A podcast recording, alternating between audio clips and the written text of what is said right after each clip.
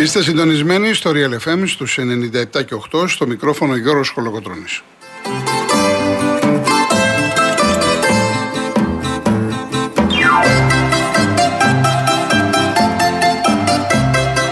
Τηλέφωνα επικοινωνίας 211-200-8200, επαναλαμβάνω 211-200-8200. Η κυρία Δέσπινα Καλοχέρι είναι στο τηλεφωνικό κέντρο και η κυρία Κατερίνα Βουτσάς στη ρύθμιση του ήχου.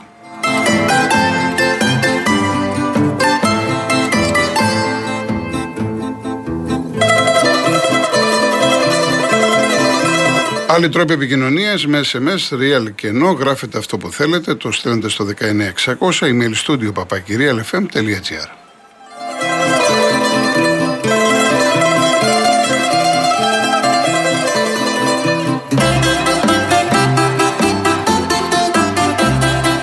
Κυρίες Δεσποινίδες και κύριοι, καλό σας μεσημέρι, καλή εβδομάδα να έχουμε.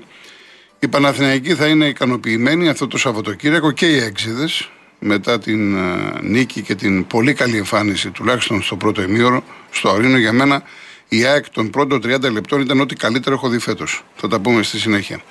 Αντίθετα με τους Ολυμπιακούς και τους Παοξίδες, οι Ολυμπιακοί ήταν μια ομάδα η οποία κατέρευσε στο δεύτερο ημίχρονο, φυσιολογικά έχασε από τον Άρη. Το ξέραμε ότι ήταν θέμα χρόνου να φύγει ο Κορμπεράν. Ο δε Πάοξ σε κάθε παιχνίδι παίζει με τη φωτιά. Αυτή τη φορά κάηκε στην τελευταία φάση του αγώνα στο Ηράκλειο από τον Όφη.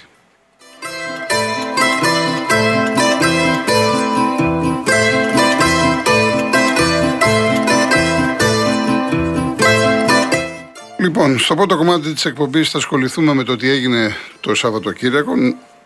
Πρώτα όμως θέλω να μαζί με εσάς, παρέτσα, να εκφράσουμε τα θερμά μας συλληπιτήρια στην οικογένεια της Μάρθας Καραγιάννη. Μεγαλώσαμε με την Μάρθα Καραγιάννη πολλές γενιές, μια εξαιρετική ηθοποιός.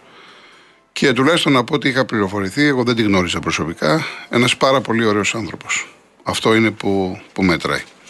Τα συλληπιτήρια λοιπόν όλων μας στην οικογένειά της. Και ξεκινάω με τον Ολυμπιακό. Τώρα αυτή τη στιγμή όλοι θέλετε να μάθετε ποιος θα είναι ο νέος προπονητής. Ενδεχομένως ούτε ο Μαρινάκης να μην ξέρει ακόμα. Δεν ξέρω εάν θα γίνει αυτό σήμερα, θα γίνει αύριο. Υπάρχει διακοπή στο πρωτάθλημα. Παίζουμε με την Κύπρο για το Nations League και μετά με τη Βόρεια Ιρλανδία. Σε 15 μέρες ξανά πρωτάθλημα. Αυτό βέβαια δεν σημαίνει ότι ο Ολυμπιακός έχει χρόνο. Δεν έχει καθόλου χρόνο. Έφυγε ο Μαρτίνς, έφυγε ο Κορμπεράν, οπότε πρέπει αυτή τη στιγμή να έρθει ένας προπονητής, να δει πολλά παιχνίδια, να μάθει την ομάδα, να συζητήσει με τους παίχτες. Κάποιοι βέβαια θα λείπουν με τις εθνικές ομάδες, δεν θα είναι εύκολο. Και θα επαναλάβω αυτό που είπα και την Παρασκευή, ότι για μένα ο Ολυμπιακός θέλει έναν προπονητή με μεγάλη προσωπικότητα προπονητική. Το διευκρινίζω αυτό, δηλαδή, γιατί το λέω. Και κάποιος φίλος μου λέει πως στο Φίλαθλο είχαμε γράψει εδώ και μέρες το όνομα του Καμπιάσου. Ο Καμπιάσου θέλει να κάνει ένα ξεκίνημα. Υπήρξε ένας πολύ σπουδαίος ποδοσφαιριστής, ο οποίος φόρησε και τη φανέλα του Ολυμπιακού, ξέρει τα θέλω του Ολυμπιακού, αλλά δεν είναι προπονητής. Για μένα ο προπονητής που θα αναλάβει τον Ολυμπιακό τώρα θα πρέπει να έχει μια μεγάλη διαδρομή. Ακόμα και ο Λεωράν Πλάν, ο οποίος ήταν πετυχημένος με την Πορτό, με την Παρί, με την Εθνική Γαλλίας, απέχει πολλά χρόνια. Πήγε στην Άρα Γιάννη, εκεί που ήταν ο Ροντρίγκες, αλλά απέχει πολλά χρόνια. Δεν ξέρω αυτή τη στιγμή το ειδικό βάρος όσο όνομα το έχει. Αλλά δεν ξέρω αν αυτή τη στιγμή σε τι κατάσταση είναι, με την έννοια ότι πώς μπορεί να συνδυάσει το όνομα που έχει σαν μεγάλη μορφή ποδοσφαιριστής, σαν ένας προπονητής που μπήκε δυνατά, αν θέλετε, στο προπονητικό γίγνεσθε της Ευρώπης, αλλά μετά έπεσε, ξέφτισε, πώς να το πω. Δεν είναι δηλαδή στην πρώτη γραμμή και δεν ξέρω αν θα είναι ο κατάλληλος για τον Ολυμπιακό. Θα μου πείτε τώρα και ποιος είναι κατάλληλος, εντάξει, και να πιστεύω σε κάποιους δεν πρόκειται να το πω στον αέρα, διότι εδώ με το παραμικρό ότι λέμε ο καθένας μπορεί να πει το μακρύ του και το κοντό του. Να κατηγορηθούμε ότι εξυπηρετούμε καταστάσεις, συμφέροντα κλπ. Καλό λοιπόν θα είναι να περιμένουμε, να δούμε τις επιλογές του Μαρινάκη. Ακούγεται πολύ και το όνομα του Μίτσελ, ο οποίος Μίτσελ το ξέραμε στον Ολυμπιακό. Η αλήθεια είναι ότι μπορεί να διαχειριστεί κάποιες καταστάσεις, μπορεί να διαχειριστεί μεγάλα ονόματα γιατί και αυτός υπήρξε ένα πολύ μεγάλο όνομα στη Ρεάλ και μάλιστα είναι και δύο παίκτες της Ρεάλ, ο Χάμες και ο Μαρσέλο. Απ' την άλλη όμως δεν είχε, μετά τον Ολυμπιακό, δεν είχε καλή προπονητική διαδρομή, όπου πήγαινε τα έκανε μαντέρα. Γι' αυτό και δεν μπορούσε να στριγώσει πουθενά. Σαφώς αυτό είναι κάτι που το εξετάζουν πολύ σοβαρά στον Ολυμπιακό. Υπάρχει μια τεράστια λίστα. Το θέμα είναι να κατασταλάξουν σε κάποιους, διότι ας πούμε διαβάζω τώρα για Τούχελ, έτσι. Δεν μπορείς να κάνεις συζήτηση ότι ένας Τούχελ μπορεί να έρθει στην Ελλάδα. Δεν είναι θέμα Ολυμπιακού. Καταστράφηκε. Ένας Τούχελ από την Τζέλσι, ο Τούχελ μπορεί να πάει, ξέρω εγώ, στη Γιουβέντους, μπορεί να πάει στην Μπάγερ, σε αυτό το επίπεδο. Ή ο Ζιντάν. Επομένως, μην δίνετε σημασία σε τέτοια ονόματα. Υπάρχουν προπονητές που δεν είναι βέβαια Τούχελ και Ζιντάν, σαφώς, είναι έμπειροι, μπορούν να βοηθήσουν και είναι καθαρά θέμα του Ολυμπιακού να έχουν καθαρό μυαλό, να τα βάλουν κάτω, να εξετάσουν, να συζητήσουν μαζί τους τι θέλουν, να τους εξηγήσουν πώς έχει η κατάσταση, να τους εξηγήσουν τι σημαίνει να έχεις Μαρσέλο, Χάμες, οι οποίοι πρέπει να παίζουν και πολλά ακόμα. Και μια και μπήκα σε Ολυμπιακό, να πούμε δύο λόγια για το χθεσινό παιχνίδι. Εμένα μου έκανε εντύπωση ότι ο Κορμπεράν έβαλε το Χάμες αμέσως. Το παιδί αυτό, εντάξει, φάνηκε η ποιότητά του με το που ακουμπούσε την μπάλα, αλλά έκανε συντήρηση δυνάμεων, δεν ήταν έτοιμος και δεν το περίμενα να μείνει και τόση ώρα. Αυτό για μένα δείχνει πόσο απελπισμένος ήταν ο προπονητής του Ολυμπιακού. Να βάλει κατευθείαν το Χάμες, είχε στο Μπιέλ δεκάρι, μετά τον έβαλες από τα άκρα για να χωρέσει ο Ροντρίγκες. Σε πάση περιπτώσει, ο Ολυμπιακός ήταν επιθετικός. Κατέβηκε με επιθετικό προσανατολισμό στο πρώτο ημίχρονο. Και πέτυχε ένα εκπληκτικό γκολ και σε δημιουργία και σε εκτέλεση. Αλλού κοιτούσε ο Χουάνκ. Είδατε τη σκαφτή μπαλιά και με τη μία ο Μασούρας. Φοβερό γκολ. Ο Άρης το πρώτο μήχρονο δεν μ' άρεσε καθόλου και δεν μ' άρεσε γιατί ο αφενός μεν ο Γκρέι δεν είναι σεντερφόρ, εγκλωβίστηκε σε Μανολαμπά. Ο Ιτούρμπε χάθηκε μαζί με τον Μαντσίνι και ο μόνος που προσπαθούσε ήταν ο Μανού Γκαρθία. Ένα πρώτο ημίχρονο το οποίο πέρασε έτσι. Εντάξει, ο Ολυμπιακός προσπάθησε να παίξει.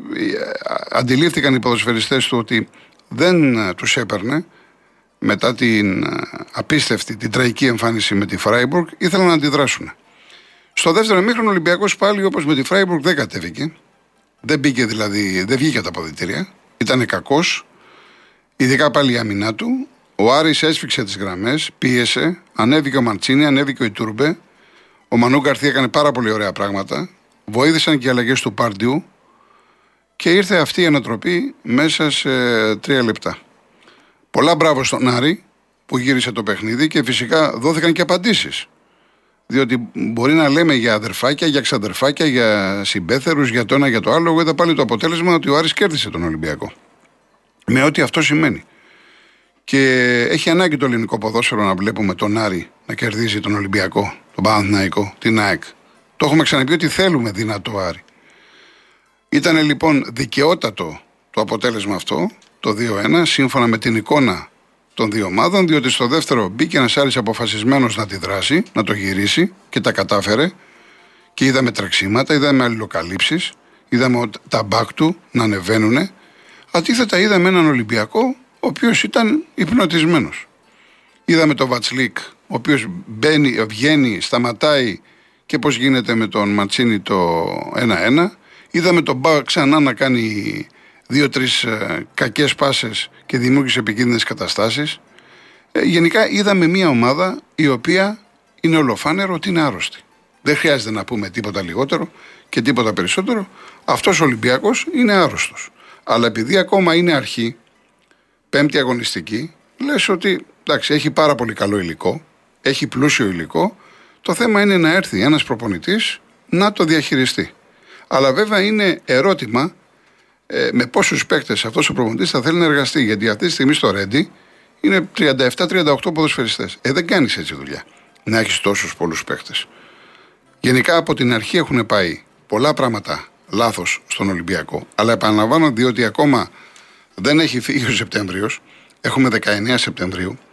Υπάρχει πάρα πολλής δρόμος. Και μην ξεχνάμε ότι ο Ολυμπιακός έχει και την Ελλάδα, έχει και το πρωτάθλημα. Έχει πολλά παιχνίδια. Το ερώτημα είναι ο προπονητής που θα αποφασίσει ο Μαρινάκης να έρθει, να τα βάλει κάτω, να μπορέσει να κοιτάει το Μαρσέλο και το Ροντρίγκες χωρίς να τον απασχολεί τι θα του πούνε, αν θα του αρνηθούνε. Δηλαδή, π.χ. ας πούμε, έβλεπα τον Αλμέιδα κάποια στιγμή, ο Πινέδα, θα μου πεις ο Πινέδα τι είναι, δεν είναι Μαρσέλο, όχι. Αλλά ξεκινάει, τον βάζει οχταροδεκάρι, παίζει στο Αγρίνιο δίπλα στο Σιμάνσκι, κατεβαίνει μετά, παίζει 20 λεπτά δεξιμπάκ. Θα μπορέσεις λοιπόν εσύ, κύριε προπονητή καινούργιο του Ολυμπιακού, ανάλογα της ανάγκης της ομάδας, να πεις στο Χάμες θα παίξεις εκεί, θα κάνεις εκεί, ή στο Μαρσέλο? Εδώ είναι το ερώτημα. Γι' αυτό σας λέω ότι θέλει προπονητή με ειδικό βάρος. Δεν θέλεις Κορμπεράν. Δεν μπορείς με πιτσιρικάδες προπονητές να πας να φτιάξεις ομάδα όταν έχεις αυτά τα σούπερ αστέρια. Ο Ολυμπιακός πήρε αυτούς τους παίκτες, καλά έκανε, δικαίωμά του, πληρώνει, μπήκε στο χώρο και θα χορέψει. Για να χορέψει καλά θα πρέπει να έχει και το κατάλληλο δάσκαλο, το κατάλληλο άνθρωπο που θα προωθήσει αυτή την ομάδα, αυτούς τους χορευτές. Πάμε στις διαφημίσεις και αμέσως μετά γυρίζουμε για τα υπόλοιπα.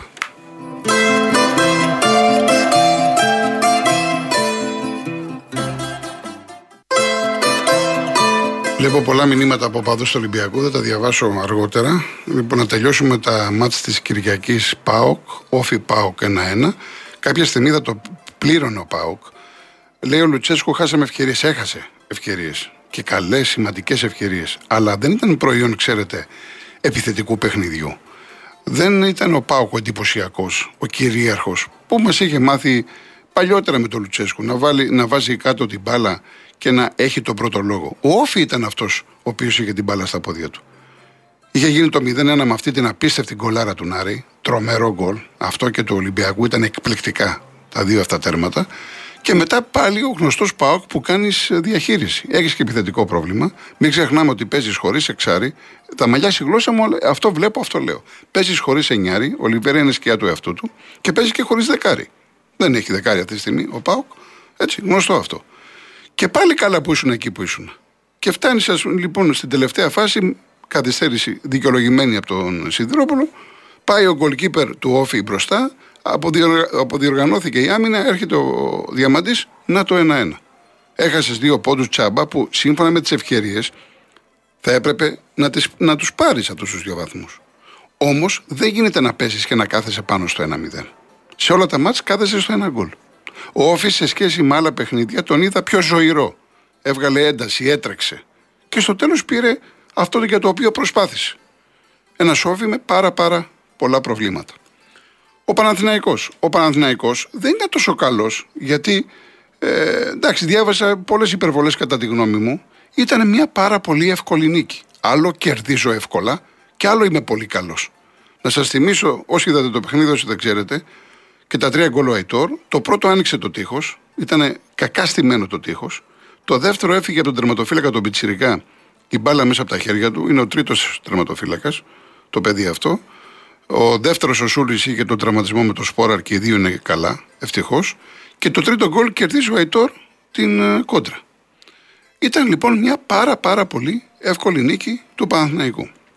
Και επειδή έχουμε πει ότι ο Παναθηναϊκός θα κάνει πρωταθλητισμό, αυτό δεν σημαίνει ότι θα βλέπουμε και μπαλάρα. Ο πρωταθλητισμός είναι διαφορετικό πράγμα. Στοχεύεις.